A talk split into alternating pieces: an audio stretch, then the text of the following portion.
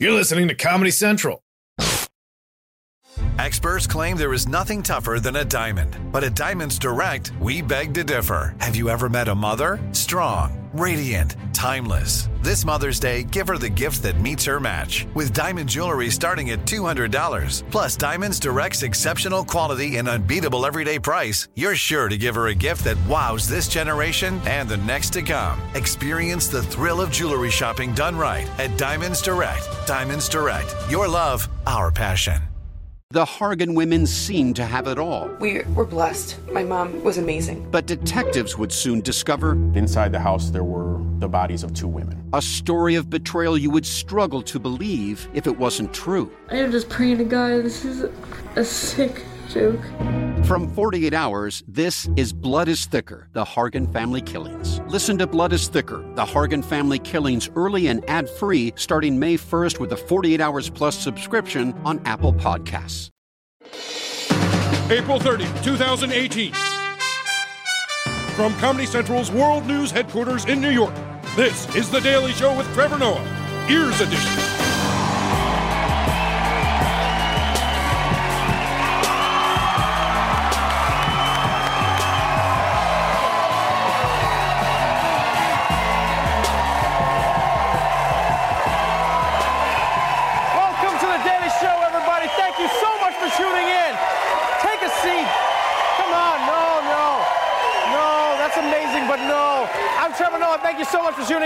Our guest tonight, the poetry editor of The New Yorker, out with a new book on what it means to be brown. Kevin Young is joining us, everyone. But first, but first, today, President Trump was at the White House hosting President Buhari of Nigeria. Although, let's be honest, Trump probably thought he was meeting with African Ray Charles. And things got a little awkward at the press conference because remember last year when Trump called African countries shitholes? Well, that came up. Did you address his reported comments from earlier this year when he reportedly used vulgar language to describe uh, African nations? Um, I'm not sure about, uh, uh, you know, the validity or whether that uh, allegation against the president was true or not. So the best thing for me is to keep quiet. We didn't discuss it. And you do have some countries that are in very bad shape and very tough places to live in. As I said, shitholes.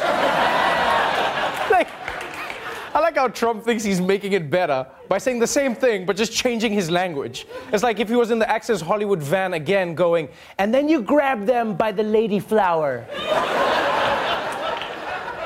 And it is impressive that the Nigerian president tried not to say anything. It's almost like Trump forced him to sign an NDA. He was like, I wish I could answer your question, but I've already spent the $130,000. It's already gone.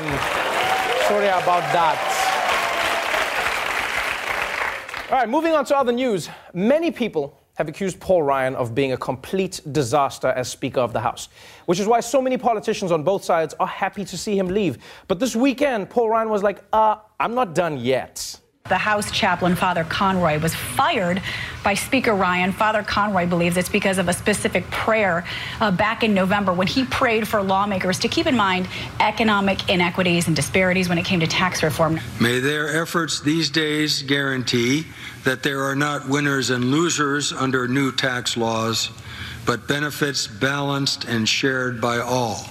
Ryan told fellow Republicans Friday Conroy's ouster had nothing to do with a specific prayer, but rather because he'd heard complaints Conroy was not meeting lawmakers' spiritual needs. Wow. The House chaplain might have gotten fired for praying that poor people wouldn't get screwed over by the tax bill. Damn. I've never seen someone celibate get so hard. But, but I guess, I guess in a way, I do agree that this priest was not meeting lawmakers' spiritual needs. Because have you seen the people in this Congress? You don't need a priest, you need an exorcist. He's probably walking through the Capitol like, Be gone, demon! Be gone! It's like, I'm Ted Cruz. Like I said, be gone, demon! But let's move on. Over the past few months, we've covered multiple stories involving North Korea. And what's weird is that at one point the story switched from we're all gonna die to we're all gonna live peacefully together. And this weekend, North and South Korea took another big step in that direction. The leaders of North and South Korea stunned the world with their agreement to seek peace on the Korean peninsula after more than six decades of hostilities. Kim Jong un has informed the South Korean president that he is prepared to abandon his nuclear weapons if the United States agrees to formally end the Korean War and promise not to invade his country. That's right. It turns out all Kim Jong un wants in exchange for getting rid of his nuclear weapons is a promise from Donald Trump, which is risky. No, I mean, a promise from Donald Trump is one of the most worthless things you could ask for. You might as well ask for tickets to one of Bill Cosby's upcoming shows. and now, and now, although, although this was a summit about Kim Jong un giving up some of his power, there were moments that reminded us that even without nukes, he still has plenty of dictator swag to spare. As the day rolled on, more extraordinary images have continued. Kim's limousine scooting back and forth across the dividing line, his personal bodyguards running alongside.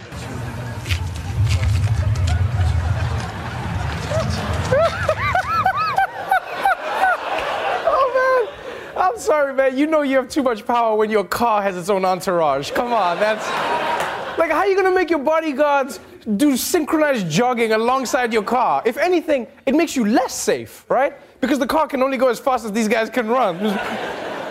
and also, when you get to where you're going, now you've just got a team of bodyguards that are too tired to save your life. It's like, ah, look at, he's got a gun. You jump behind me. You jump behind me. I'm tired. Like, I, like when I saw this, it's like, do they, do they have to do this all the time? Like in the drive-through at Del Taco, they're still there with the guy. You know, I, I just like picturing these guys when Kim is trying to parallel park you just got nine guys with the car, just like, you're good, you're good. Okay, whoa, whoa, whoa, whoa, whoa, you're good, you're good. Whoa, whoa, whoa, you hit Jerry, you hit Jerry. But once the Limo 500 was over, it was time for Kim Jong un to get some exercise of his own. The two leaders seemed to have an instant rapport the minute Kim Jong un made history by becoming the first North Korean leader to step foot in the South. In a brief diplomatic dance, he invited President Moon to cross the military demarcation line back into the north. Now, it may look funny, but we just witnessed a giant moment in history.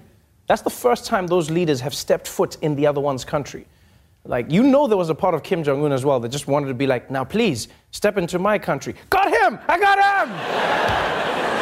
him! in fact, the summit put Kim in such a good mood that he made a huge change on the spot. Now, North Korea is also changing its time zone to match South Korea's. Back in 2015, North Korea set its clocks back a half hour, and that became known as Pyongyang time. The move was made at the proposal of Kim Jong un, who found it painful to see two clocks indicating different times on the wall of the summit venue. Yeah, that's right. Kim Jong un moved his entire country's time forward half an hour clearly somebody's watched Infinity War. Uh, it's also a dick move for anyone who had an appointment in North Korea.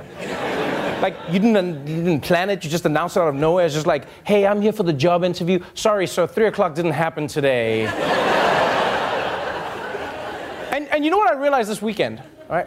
We see Kim all the time, but we almost never hear him speak. 우리가 오늘 북과 남이 전체 인민들과 세계가 지켜보는 가운데 수표한 이 합의가 역대 북남 합의서들처럼 시작만 뗀 불미스러운 역사가 되풀이되지 않도록 우리 두 사람이 Okay, I don't care what anyone says. That's not his real voice. Yeah, that is not how he speaks. Dude is totally pulling a Batman right now. He knows everyone's watching and he's like, We have got to have peace in Gotham. I mean, North Korea. Alfred, I need the Batmobile and the 12 guys running next to it. Now, look, whatever the reason was, it was nice to see Kim Jong un getting along with someone for a change. In fact, Kim and President Moon got along so well, uh, it gave us an idea for a new dating site. Being a dictator can be lonely. Nobody understands you. You work long hours, and you've had all your relatives killed. You may wonder if there's anyone for you. Well, wonder no more. At OKCommander.com, we'll set you up with world leaders of all types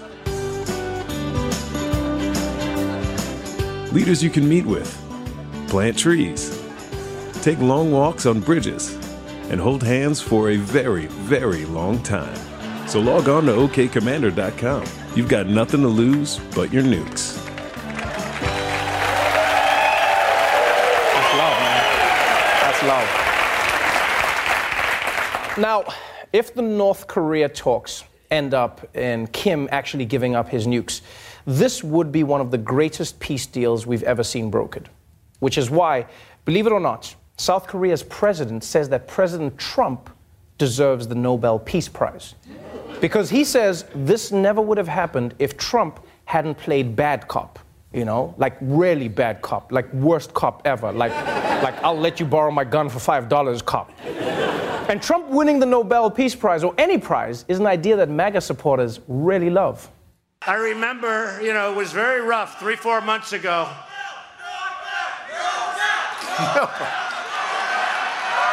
That's very nice. Nobel. You know that that has to be the world's first Nobel Peace Prize chant.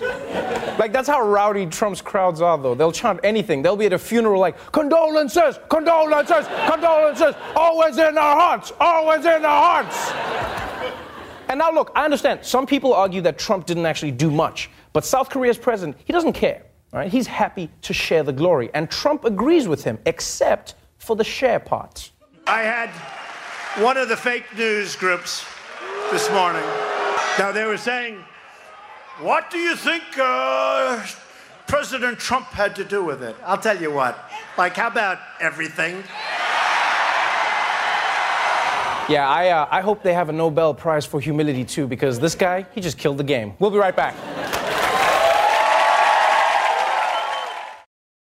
The Hargan women seemed to have it all. We were blessed. My mom was amazing. But detectives would soon discover Inside the house, there were the bodies of two women. a story of betrayal you would struggle to believe if it wasn't true. I am just praying to God. This is a sick joke. From 48 Hours, this is Blood is Thicker The Hargan Family Killings. Listen to Blood is Thicker The Hargan Family Killings starting May 8th, wherever you get your podcasts. Welcome back to the Daily Show. My guest tonight is the poetry editor at The New Yorker and director of the Schomburg Center for Research in Black Culture and author of a new book of poetry called Brown. Please welcome Kevin Young.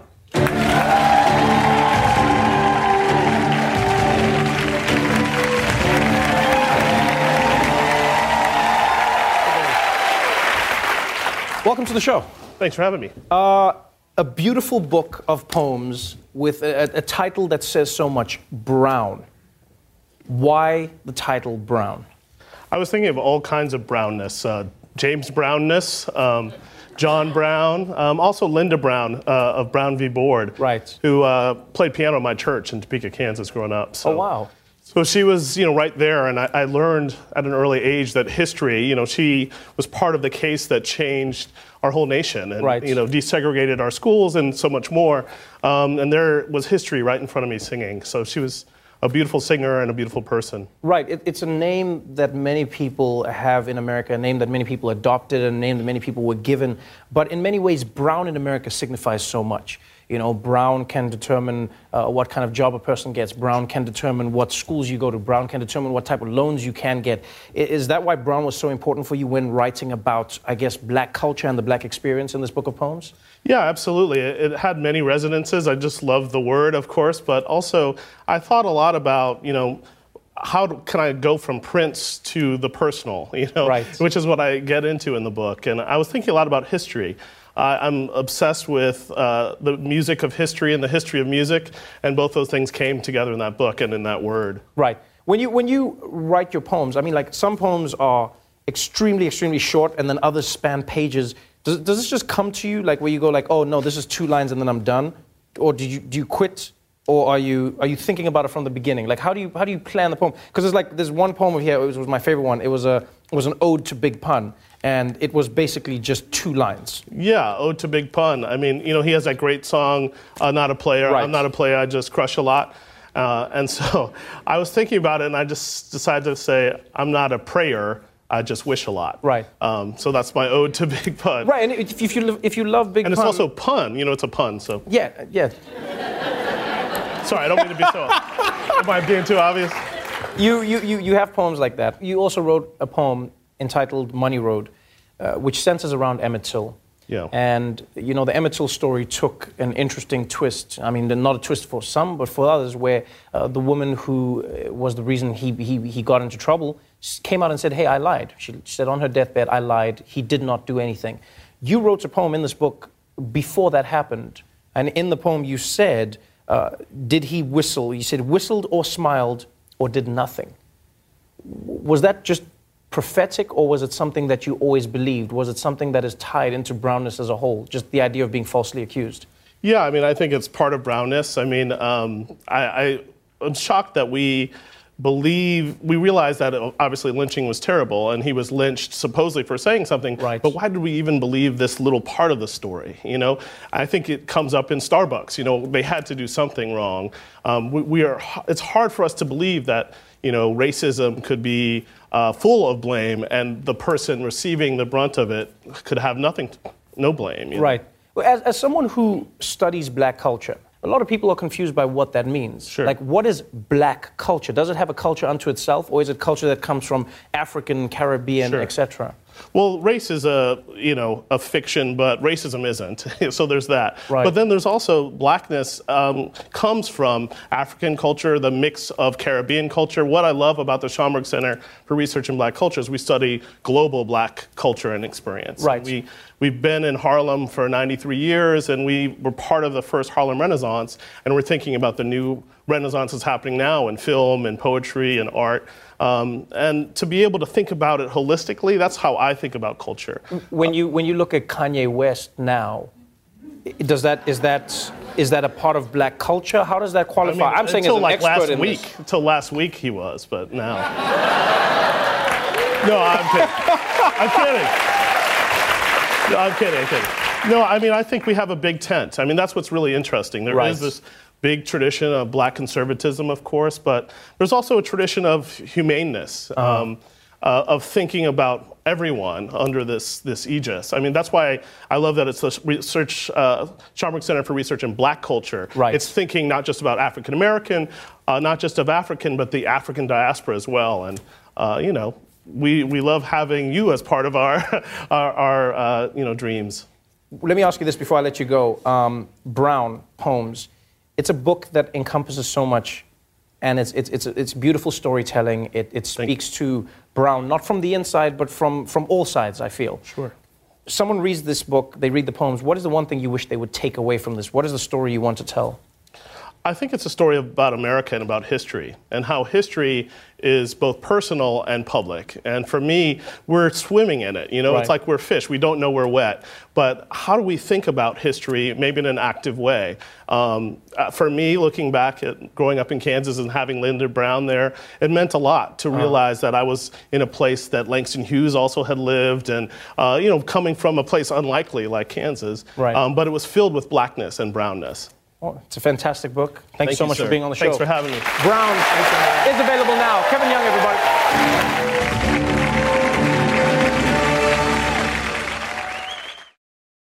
The Daily Show with Trevor Noah, Ears Edition.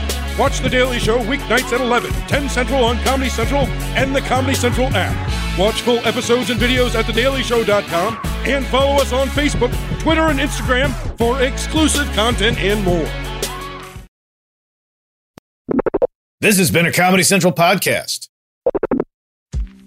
AI is making waves in every field it touches. President Biden is now on TikTok, and the election draws closer each day.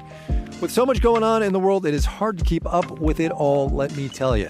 Hi, I'm Kai Ryssdal, the co host of Make Me Smart. It's a podcast from Marketplace. And every weekday, Kimberly Adams and I break down the latest in business and the economy with short daily episodes to make it easy for you to stay in the know. Listen to Make Me Smart wherever you get your podcasts.